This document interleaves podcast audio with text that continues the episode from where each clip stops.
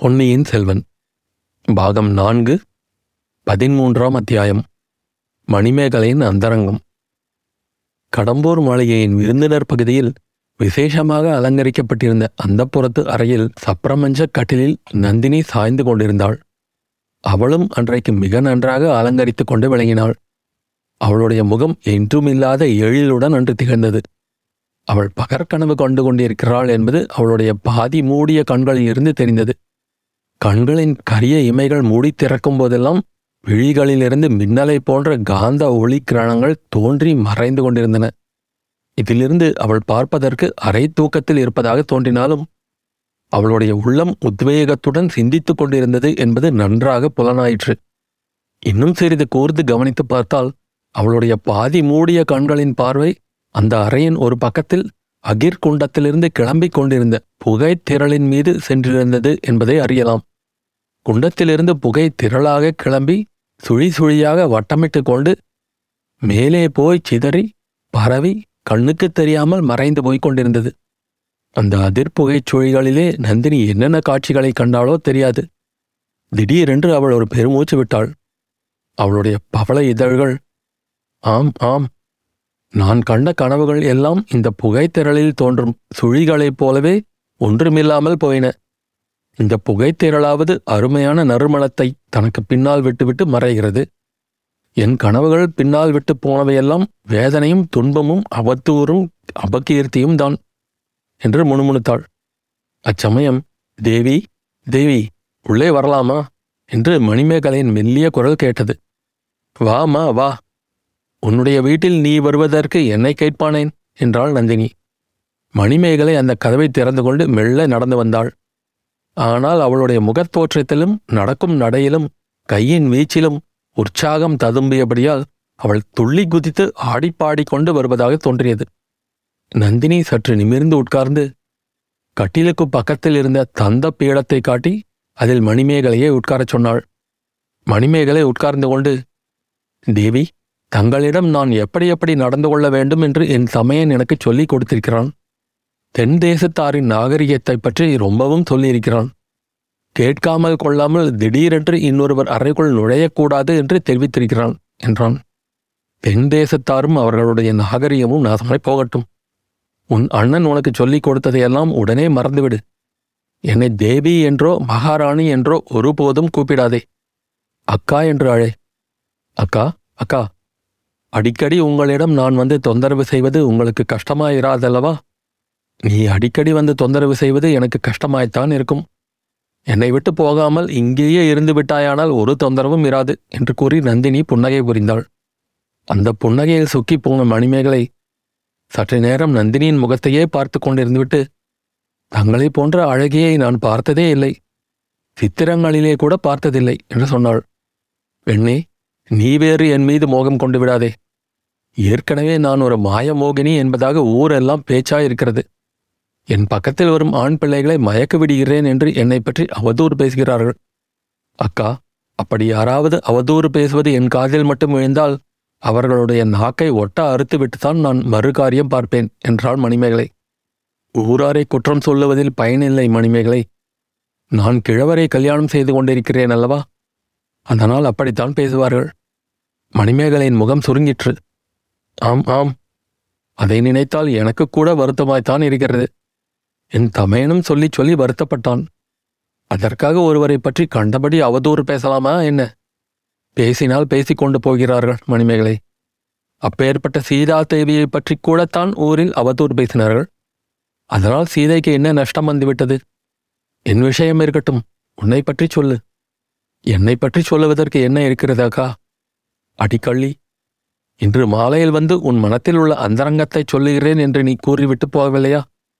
இப்போது என்ன சொல்வதற்கு இருக்கிறது என்கிறாயே என்று கூறிவிட்டு நந்தினி மணிமேகலையின் அழகிய கன்னத்தை லேசாக கிள்ளினாள். அக்கா, எப்போதும் எனக்கு இப்படியே தங்களுடன் இருந்துவிட வேண்டும் என்று ஆசையாயிருக்கிறது. எனக்கு சுயமரம் வைத்து பெண்கள் பெண்களையே கல்யாணம் செய்து கொள்ளலாம் என்று ஏற்படுத்தினால் நான் தங்களுக்குத்தான் மாலையிடுவேன் என்றாள் மணிமேகலை.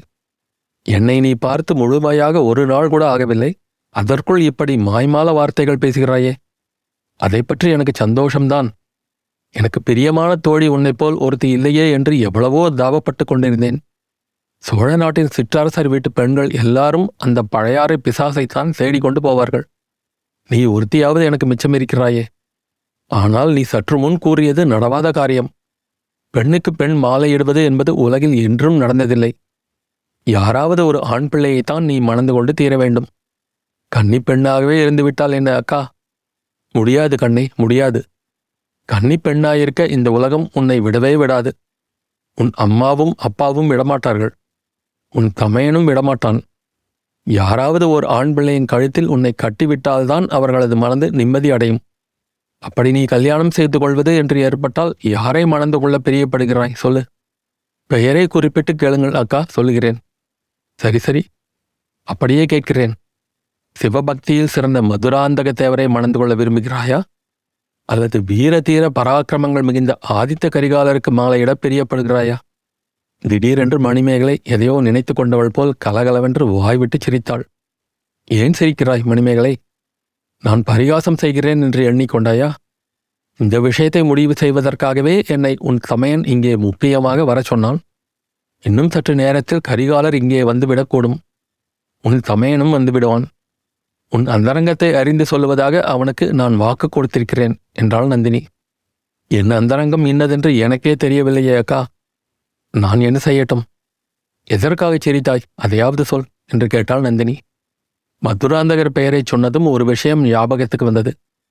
நாலு மாதத்துக்கு முன்பு அவர் இந்த வீட்டுக்கு ஒரு தடவை வந்திருந்தார். தாங்கள் வழக்கமாக ஒரு மூடு பல்லக்கில் ஏறிக்கொண்டு ஒருவரும் பார்க்காமல் திரை போட்டுக்கொண்டு வந்தார். அந்த புறத்தில் எங்களுக்கு அந்த ரகசியம் தெரியாது. தாங்கள்தான் வந்திருக்கிறீர்கள் என்று எண்ணிக்கொண்டிருந்தோம். பழுவூர் ராணி ஏன் அந்த புறத்துக்கு வரவில்லை என்று ஒருவரை ஒருவர் கேட்டுக்கொண்டிருந்தோம். அக்கா, பெண்களை பெண்கள் கல்யாணம் செய்து கொள்ள முடியாது என்று சற்று முன் சொன்னீர்கள் அல்லவா? மதுராந்தகரை நான் மணந்து கொள்வது ஒரு பெண்ணை மனம் புரிந்து கொள்வது போலத்தான்.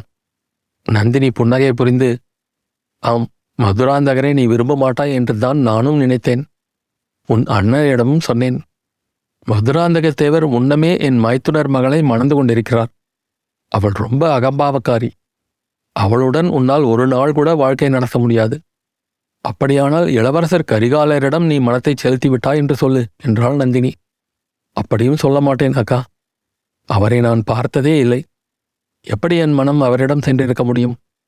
அடியே, ராஜகுலத்து பெண்கள் பார்த்துவிட்டுத்தான் மனத்தை செலுத்துவது என்பது உண்டா?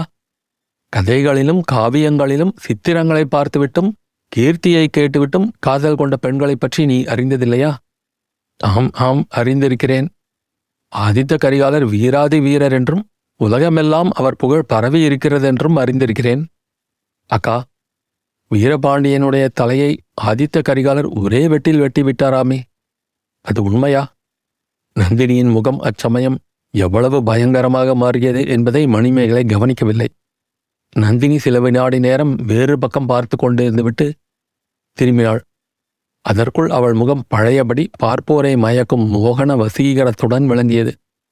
மணிமேகலை, ஒருவருடைய தலையை ஒரே வெட்டில் வெட்டி விடுவது பெரிய வீரம் என்று கருதுகிறாயா? அது பயங்கர அசுரத்தனம் அல்லவா என்றாள். நீங்கள் சொல்வது எனக்கு விளங்கவில்லை அக்கா. பகைவனின் தலையை வெட்டுவது வீரம் இல்லையா? அது எப்படி அசுரத்தனமாகும்? இந்த மாதிரி யோசனை செய்து பார். உனக்கு ரொம்ப வேண்டியவன் ஒருவனை அவனுடைய பகைவன் தலையை வெட்ட வருகிறான் என்று வைத்துக்கொள். உன் தமையனை எண்ணிக்கொள். அல்லது நீ மனம் செய்து கொள்ள உத்தேசத்திற்கும் காதலன் ஒருவன் இருப்பதாக நினைத்துக்கொள். அவன் காயம்பட்டு படுத்த படுக்கையாக கிடக்கும்போது இன்னொருவன் அவனுடைய பகைவன் கத்தியை ஓங்கிக் கொண்டு தலையை வெட்ட வருகிறான் என்று எண்ணிக்கொள். அப்படி வெட்ட வருகிறவனுடைய வீரத்தை நீ மெச்சி பாராட்டுவாயா என்று கேட்டாள் பழுவூர் ராணி. மணிமேகலை சற்று யோசித்துவிட்டு, அக்கா, மிக விசித்திரமான கேள்வி நீங்கள் கேட்கிறீர்கள். ஆயினும் எனக்கு தோன்றும் மறுமொழியை சொல்கிறேன். அத்தகைய நிலைமை எனக்கு ஏற்பட்டால் நான் சும்மா பார்த்து கொண்டிருக்க மாட்டேன். கொல்ல வருகிறவனுடைய கையிலிருந்து கத்தியை பிடுங்கி அவனை நான் குத்தி கொன்று விடுவேன். நந்தினி மணிமேகலையை ஆர்வத்துடன் கட்டி தழுவிக்கொண்டாள். என் கண்ணே, நல்ல மறுமொழி சொன்னாய். இவ்வளவு புத்திசாலியாகிய உனக்கு நல்ல கணவன் வாய்க்க வேண்டும் என்று கவலையாயிருக்கிறது. ஆதித்த கரிகாலர் கூட உனக்கு தக்க மணவாளர் ஆவாரா என்பது சந்தேகம்தான் என்றாள் நந்தினி. நானும் அப்படித்தான் எண்ணுகிறேன். கரிகாலருடைய குணாதிசயங்களைப் பற்றி கேட்ட பிறகு அவரை நினைத்தால் எனக்கு சற்று பயமாகவே இருக்கிறது. என்னுடைய அந்தரங்கத்தை, என் மனதில் உள்ளதை உள்ளபடி சொல்லட்டுமா அக்கா என்று கேட்டாள் மணிமேகலை. அத்தியாயம் முடிவு.